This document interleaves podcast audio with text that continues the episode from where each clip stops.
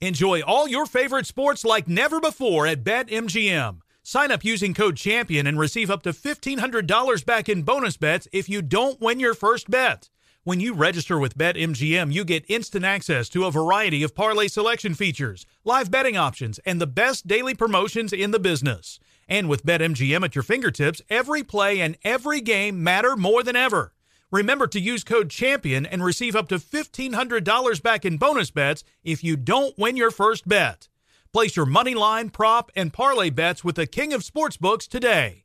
BetMGM and GameSense remind you to play responsibly. See BetMGM.com for terms. 21 plus only, Virginia only. New customer offer. Subject to eligibility requirements. Rewards are non withdrawable bonus bets that expire in seven days. Gambling problem? Call 1 800 Gambler. Promotional offer not available in Washington, D.C.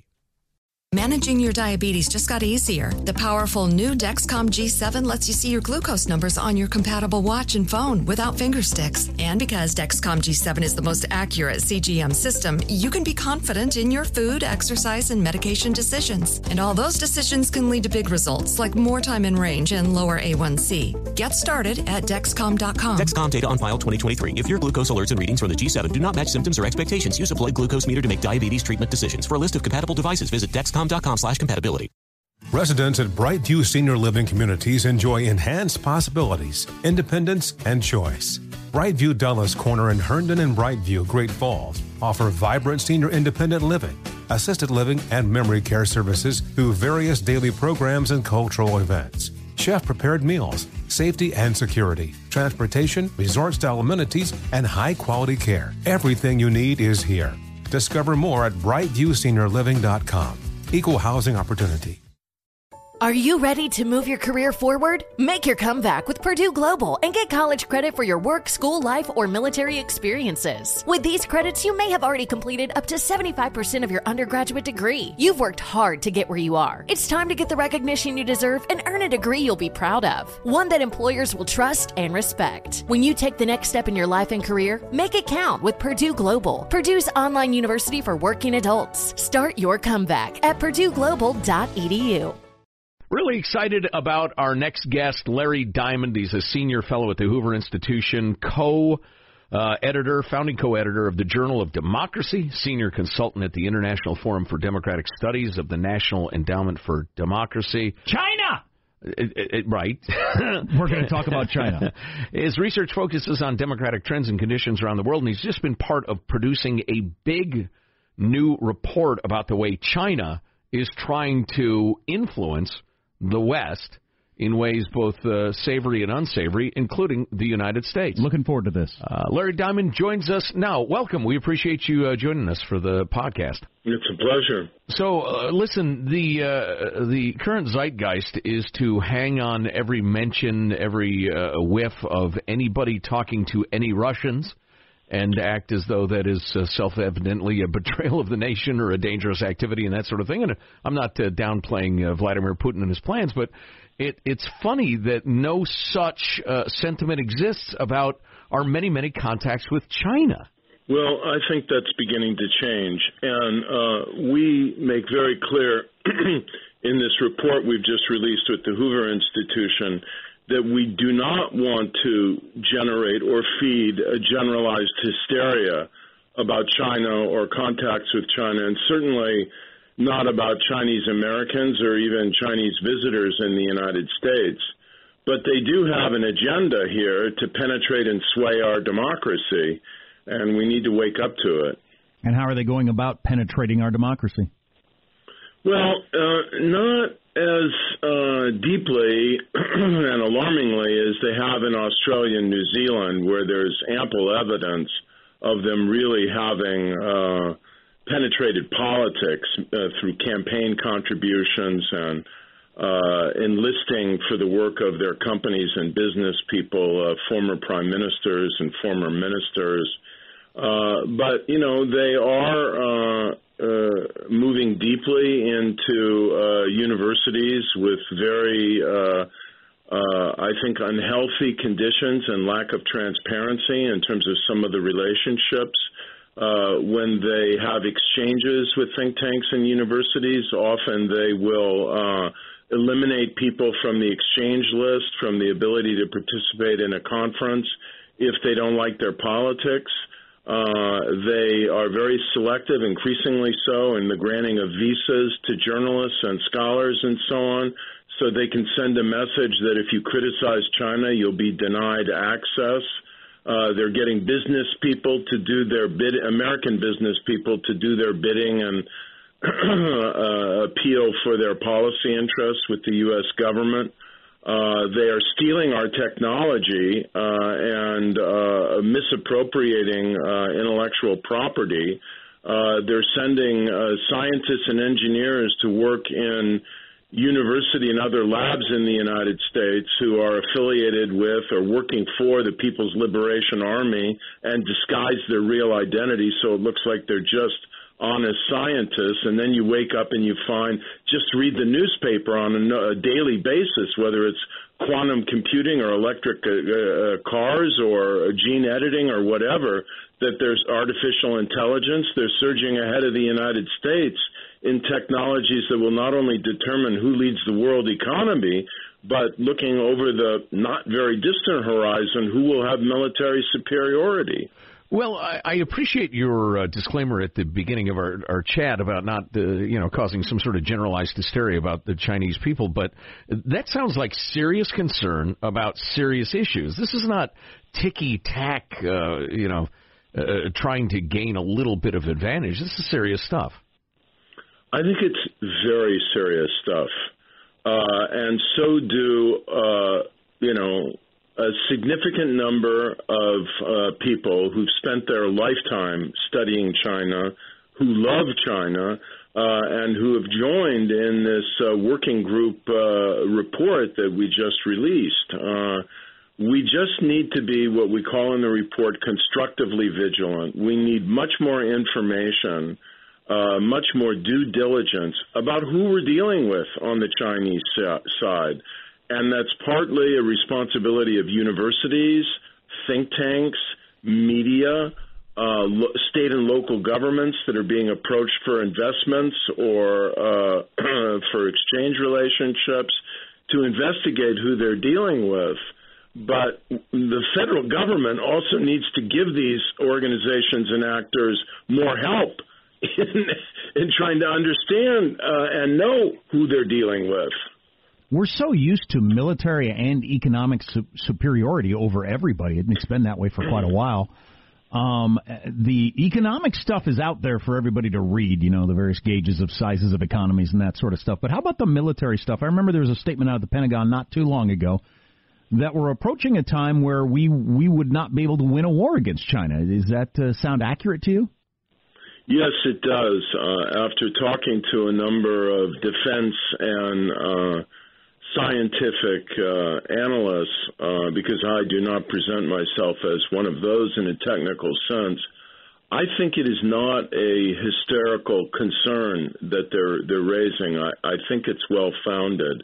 And the reason why that we all need to keep in mind is that we're increasingly entering an era of what they call asymmetric warfare. And by asymmetric, um, what is meant is that we may have more aircraft carriers and we may have uh, battleships, destroyers that have more firepower than the Chinese. But uh, if the People's Liberation Army can disable our ability to communicate with them, uh, then, uh, for example, or uh, find other ways uh, through long range highly precise missiles that they're developing of actually sinking uh, an American aircraft carrier, then the fact that we have more than them and that they have more uh, firepower isn't necessarily going to help us to win a war. Increasingly, I think the next war will be uh, have, uh, if there is, God forbid, a major war between major powers. It'll be heavily driven by uh, information technology. And if they have an edge in that, they may have a war fighting edge in general. Is, is it realistic to think that at some point in the future, near enough to matter, we'll convince China that stealing all of, uh, say, a company's uh, technological uh, um, information is not an okay way to do business. I don't see them giving in on that point. Well, uh, that is a very plausible scenario that they won't. Uh, and if they don't, I think we need to respond in a number of robust ways. Look, I, I think uh, anyone can Google me and discover that I've been uh, extremely critical of President Donald Trump. But on this issue uh, of trade with China, and in particular, uh, the abuse of the trading relationship uh, that is most dramatically evidenced by their, their theft and misappropriation of our intellectual property, I think Trump is right on target. And I can tell you, uh, during the late summer, I spent 20 days uh, in Asia, and uh, I was surprised by the number of people in India, in in Thailand, in Hong Kong, in Taiwan, who were telling me, even people who were, you know, environmental activists and obviously on the political left in their countries uh, that they are very grateful to Donald Trump for standing up to China. So I think in the current trade negotiations, we need to take a tough line on this. And uh, if they're not willing to change their practices, I think it should have not only significant consequences for trade, but for the granting of visas to the people who are coming here and stealing this corporate and scientific technology. Does China see us as a, threat, or is it cultural that they want to be number one? What, what keeps them from just wanting to be, you know, one of two superpowers that does very well in the world? Well, uh, I think that all rising powers, uh, rising to superpower status in world history, want to be number one. So it would be, you know, really, a, I, I think, an ethnocentric mis- mistake to call that cultural. Mm. Um, I think that it's not so much fear as ambition. Uh, they are a rising superpower. They are, after all, the largest country in the world in population. And you got to keep in mind Chinese history. That China once was the Middle Kingdom, a great center of learning and commerce, uh, the most successful, or certainly at various points in world history, one of the most successful, advanced, admired civilizations in the world. And I think beyond any kind of Communist Party doctrine, because they're not trying to make the world communist, uh, but they are trying to penetrate it and sway it to its point of view. Uh, they do certainly seek domination within Asia. I think there's no question about that. They're trying to push the U.S. out of Asia militarily and to marginalize it economically and geopolitically. But after Asia, what? You look at what they're doing around the world. There's these similar influence efforts uh, in Europe as well. Uh, they've got this Belt and Road Initiative that's extending their economic reach and clout and domination, I would even say, in Africa, Latin America, and elsewhere, Central Asia. Uh, and it looks like a, a pretty global ambition. How different has the leadership of Xi Jinping been uh, from his predecessors? Well, that's a good question. I think that there is both a qualitative and uh, an incremental difference. The incremental difference is look, as you go from uh, Jiang Zemin to Hu Jintao. Uh, they each have had 10 year terms. And now, since 2012, to Xi Jinping, you do see a progression in China's reach and ambition and boldness on the world stage. That's an incremental evolution of Chinese power and ambition. The qualitative one, I think, is that Xi is much more aggressive and um, bold and uh, unapologetic about his uh, intentions. And you look at what China has done under his leadership to build these islands in the South China Sea out of nothing, you know, dredging sand and creating uh, new islands, which they are militarizing with air bases and radar stations and so on. And you see an aggressiveness that we haven't seen before. Yeah, I've read a number of stories about uh, China showing up in countries where they just never seemed to have any interest before or couldn't have any interest, the Middle East, mm-hmm. or sending ships places. That seems to be ongoing. Mm-hmm. Yeah, I mean they've got a military base now, or some kind of base in Djibouti in the Middle East, and you know they want to be a world power. And I will repeat, they are the largest country in the world. They've been the most economically dynamic country in the world. Um, they're a permanent member of the Security Council. They increasingly show up to international meetings astonishingly well prepared, and uh, you know they increasingly are able to dominate the agenda because of that. Which is to say, I mean, give them credit for this. They are doing their homework on international issues. Uh, so, you know, uh, they are a rising global power, and we better wake up to it. You know, Russia has hacked our election and attacked our democracy in a way that no other country has ever done. But China's uh, breadth of penetration of our society, our economy, our various democratic institutions is far broader than Russia's. And China's potential to eclipse the United States uh, as a world power is is dramatically greater than Russia's, which has a tenth of the population of China and is never going to catch up to the United States again, militarily or economically. Let's talk a little bit about the Confucius Institutes on American university campuses. I've been harshly critical of them. I've, I've read the summary of your report. You're a little more charitable. To me, they are, you know, uh, they're they're so obviously a way to get Chinese propaganda and or intelligence agents into the country. Any any benefit seems to me incidental. Is that too too cynical? It's probably a little too cynical uh, in, in, in the following sense. I mean, we have a Confucius Institute here at Stanford. Frankly, I don't know what it does. There's a plaque on a wall. There's never been any sign that they have much impact. I think the way to uh, to think about it is as follows: uh, at you know well-resourced colleges and universities, Stanford, Berkeley, so on, that have um, a lot of resources to fund their own language instruction. A Confucius Institute is probably just a small layer on the top uh, that, if the relationship is transparent, uh, you know, might add some some marginal value of, of teaching or, or cultural exchange or so on.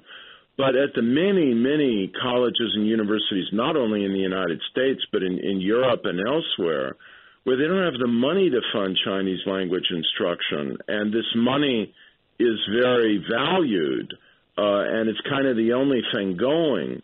The opportunity to kind of drive the agenda of what's discussed about China is much greater. And I think the bottom line we came to is uh, that these contracts that universities sign between uh, the university and the uh, agency in China uh, within the education ministry called the Hanban that runs these things, they're all secret now. And it is just a violation of academic freedom and proper procedure in universities for any such contract to be secret. Uh, so, you know, if universities are going to sign these things, They've got to be transparent. They've got to be subjected to faculty review. Everybody's got to know exactly what's in them. The curriculum needs to be open to inspection, and there needs to be no commitment of any kind to issues that are off the table for discussion in the classroom or on the university or college campus. And just for, personally, I don't think the Chinese will agree to those conditions. Uh, for folks who are not familiar with it, how many of these Confucius institutes are there in the U.S. at this point? I think Roughly. there's uh, like 150, something like that, and wow. several hundred in the world. Wow, I just, you know, I, I, I appreciate a mid-level uh, university really wanting to be hip enough to have Chinese language and cultural, uh, you know, information available to their students, but these CIs, uh, Confucius Institute, seem to me the the guy who's come to defile my sister, but he gives me ice cream. I mean, I'm just not going to be that grateful for the ice cream. I know why he's there.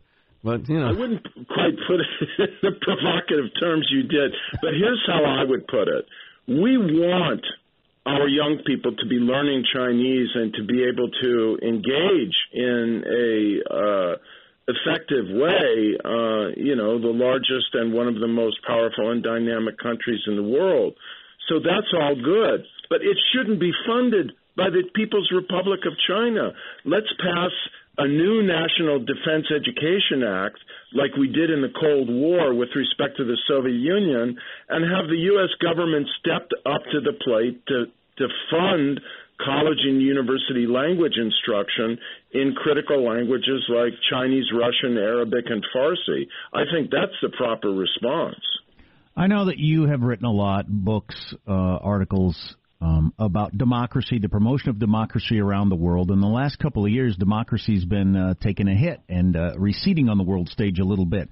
How much does it concern you that if China were to become the dominant economy or a, a peer of ours, a full peer of ours militarily, there'd be less of an argument for democracy. I mean, for quite a while now, you've been able to say, look, uh, to the world, the most powerful, richest country in the world is a democracy. Well, if if you can say, look, the world's most powerful country is a dictatorship, that's going to be more of an argument for that, isn't it? Uh, it's a very trenchant point you've just made, and it is one that the Chinese are pushing when they bring journalists and politicians from developing emerging market countries for training and cultural exchange. Increasingly, they are saying, we have a better model, we have a more dynamic model. And our challenge now is not only to wake up to, to inform ourselves about, to be vigilant about, and, and to strengthen our institutions against these forms of inappropriate influence and penetration. But we've got to make our own democracy work better mm. uh, and in a less dysfunctional and polarized way if we are going to be able to make the claim that democracy is the best form of government uh, and can actually deliver practical solutions to people's problems. You need to be able to stay solvent, for instance. Oh, oh my goodness, yeah. Yep. We could start there. Absolutely. Well, there's there's absolutely no arguing, those of us who've spent any time looking at it, about the efficacy of dictatorships for doing certain things. They're not bogged down by the whole voting ridiculousness or environmental concerns, and and you know building sorry, coalitions uh, in the same sorry. way. I got to tell you, as a social scientist who studies this issue, that um, their argument, which you've just kind of advanced as a, as a hypothesis, uh, really doesn't hold water. Uh, if you look at the evidence, all the evidence, and not just cherry pick China or you know South Korea uh, from the 60s through the 80s, uh, you find that the democracies do uh, on balance, uh, at least as well, and in, in some places in historical periods, including Africa today, better than authoritarian regimes in delivering development. So their argument isn't even true. Oh, I believe that wholeheartedly. You wholeheartedly. I was just talking about the short term, you right. know, the, the, appearance of a benefit. If I'm an African well, you know, warlord, made the trains run on time. Right. Sure. Well, right. you know, you're probably familiar with Tom Friedman's articles over the years in the New York Times about right. how much more efficient China is because of their right. the way their government works. Yeah, correct.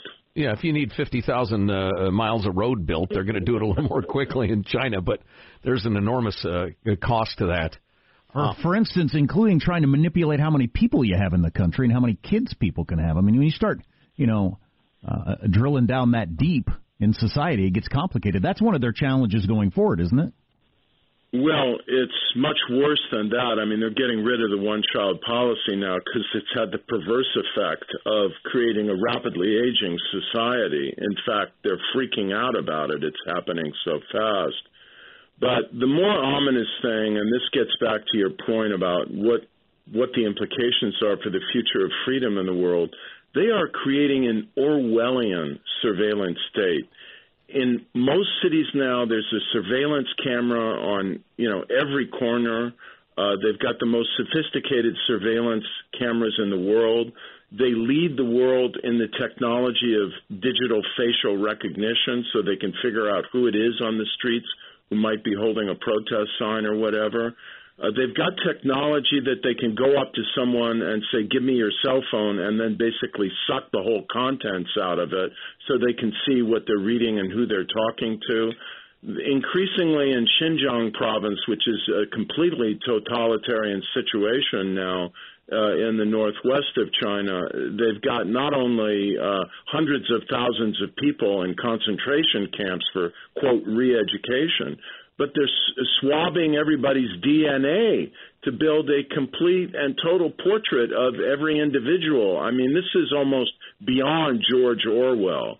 And this is what we're looking at when artificial intelligence and high technology meets, uh, you know, a Leninist Communist Party state. And perhaps gene editing uh, babies to, you know, who knows where they're going with that. So, yeah, oof. Right. You know, I worry that the history of mankind is that the tighter dictatorships squeeze, the more likely it is that uh, that rebellions will emerge and, and resistance will grow. But with the technological edge that uh, China, for instance, has these days, and the measures you were just describing, I, I don't know how you get a nascent uh, rebellion going.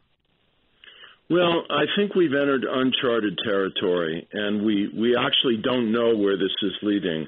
But you asked before, what are they afraid of? And the answer, I mean, the real answer is I don't think they're afraid of the United States. They're afraid of their own people. Hmm. And that's why they're implementing all these measures. That's interesting, which is always the case with dictatorships. Well, that's their, clearly true. Their biggest concern is, you know, a rival in their own country kills them in the middle of the night, not not another country. So, if we were to kind of drape a, a an overall theme around the conversation about China and its efforts to infiltrate. What was it? You had a great quote from Malcolm Turnbull, former uh, Australian Prime Minister. Uh, covert, coercive, or corrupting efforts to penetrate and sway. If you were to just describe what our attitude ought to be broadly toward China, toward Chinese scholars, Chinese companies, Chinese initiatives, how, how would you summarize it for the layman? I would say uh, I, I'd use the term we use in the title of our report uh, constructive vigilance. We need to educate ourselves. Our national government institutions need to help local institutions educate ourselves, not to sever all ties with China. That would be a huge mistake. But to go in the, uh, into these ties uh, mindful of the risks, mindful of their agenda, aware of who we're dealing with and what their hidden ties may be to the Communist Party state, and demanding both autonomy for ourselves in deciding who's going to be involved in the exchanges or relationships, and reciprocity, that they shouldn't be able to have unfettered access to our society, our institutions, uh, our politicians, and our not being able to uh, send journalists and scholars and other actors over there on more or less our own open terms. Larry Diamond, Senior Fellow at the Hoover Institution. Really, really interesting conversation. Can't wait to read uh, more of the report, and we'll have a link so that our uh, folks can find it very easily. We sure appreciate Great. the time. Well done. Thank you so much. Thank you. I do think that that's uh, he called it a trenchant point. I uh, I don't know what that word means, so I didn't know if he was saying uh, that's a good point or uh, or uh, uh, you know, why don't you let yes, the grown up speak? No, no, that, that's um, a compliment. No, but I do, I do, I do have the concern that if the most powerful country in the world is a dictatorship, it's a lot harder to sell democracy. Yeah, well, and we have to sell democracy. I was actually going to ask if we got a chance if if Larry's familiar with the book I've referenced many times, The Dictator's Handbook um, subtitle Why Bad Behavior is Almost Always Good Politics by Bruce Bueno de Mesquita and uh, Alastair Smith.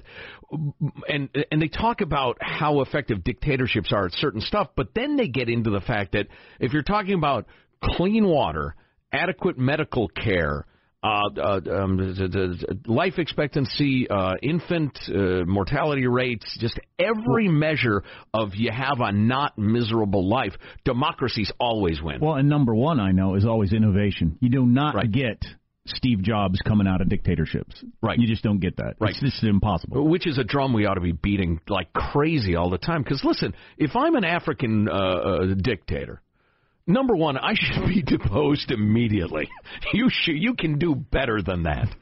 um, but if I'm an African dictator and I'm thinking, hmm, hmm, do I go with the American model? Because you know my people are starving. I've got enough money to distribute to the elites in the army, so we're okay. The The Treasury's good enough to keep me in power, but barely.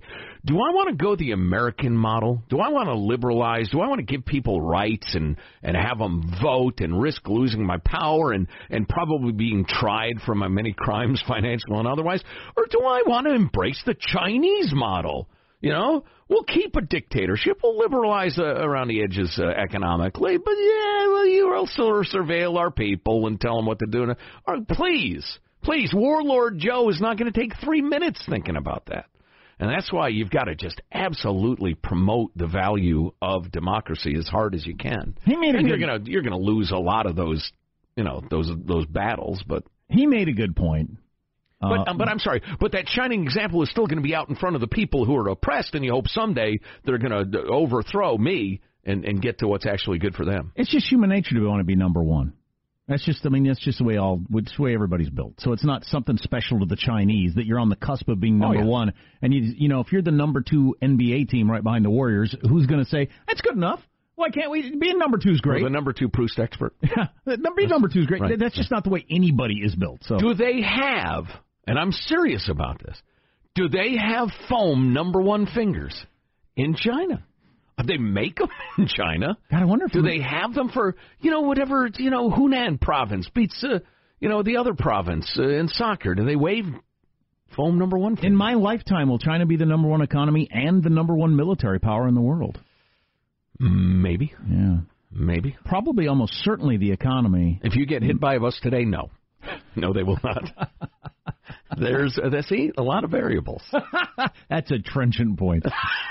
Thank you very much. I hope you've enjoyed the Armstrong and Getty podcast.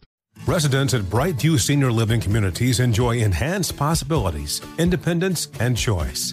Brightview Dulles Corner in Herndon and Brightview, Great Falls, offer vibrant senior independent living, assisted living, and memory care services through various daily programs and cultural events. Chef prepared meals, safety and security, transportation, resort style amenities, and high quality care. Everything you need is here.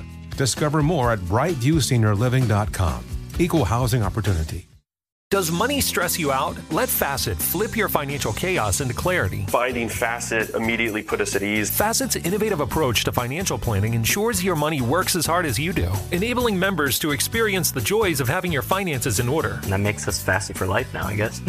Visit facet.com, F A C E T.com to learn more. This ad is sponsored by Facet. Facet Wealth is an SEC registered investment advisor. This is not an offer to buy or sell securities, nor is it investment, legal, or tax advice. These testimonials are from current Facet members who are not compensated. All opinions are their own and not a guarantee of a similar outcome. Farm to store in days, not weeks. That's 80 Acres Farms. Did you know most salads travel over 2,000 miles to reach your plate? But not 80 Acres Farms. Their crisp salad greens and herbs are food less traveled. They stay fresher for longer in your fridge. My salad lasts all week long, which means less food waste and easy meal planning. Oh, and did I mention there's zero need to wash these greens? Because 80 Acres Farms uses zero pesticides. Visit 80acresfarms.com to learn more and find their salads and salad kits at your local Harris Teeter. Managing your diabetes just got easier. The powerful new Dexcom G7 lets you see your glucose numbers on your compatible watch and phone without finger sticks. And because Dexcom G7 is the most accurate CGM system, you can be confident in your food, exercise, and medication decisions. And all those decisions can lead to big results like more time in range and lower A1C. Get started at Dexcom.com. Dexcom data on file 2023. If your glucose alerts and readings from the G7 do not match symptoms or expectations, use a blood glucose meter to make diabetes treatment decisions. For a list of compatible devices, visit dexcom.com slash compatibility.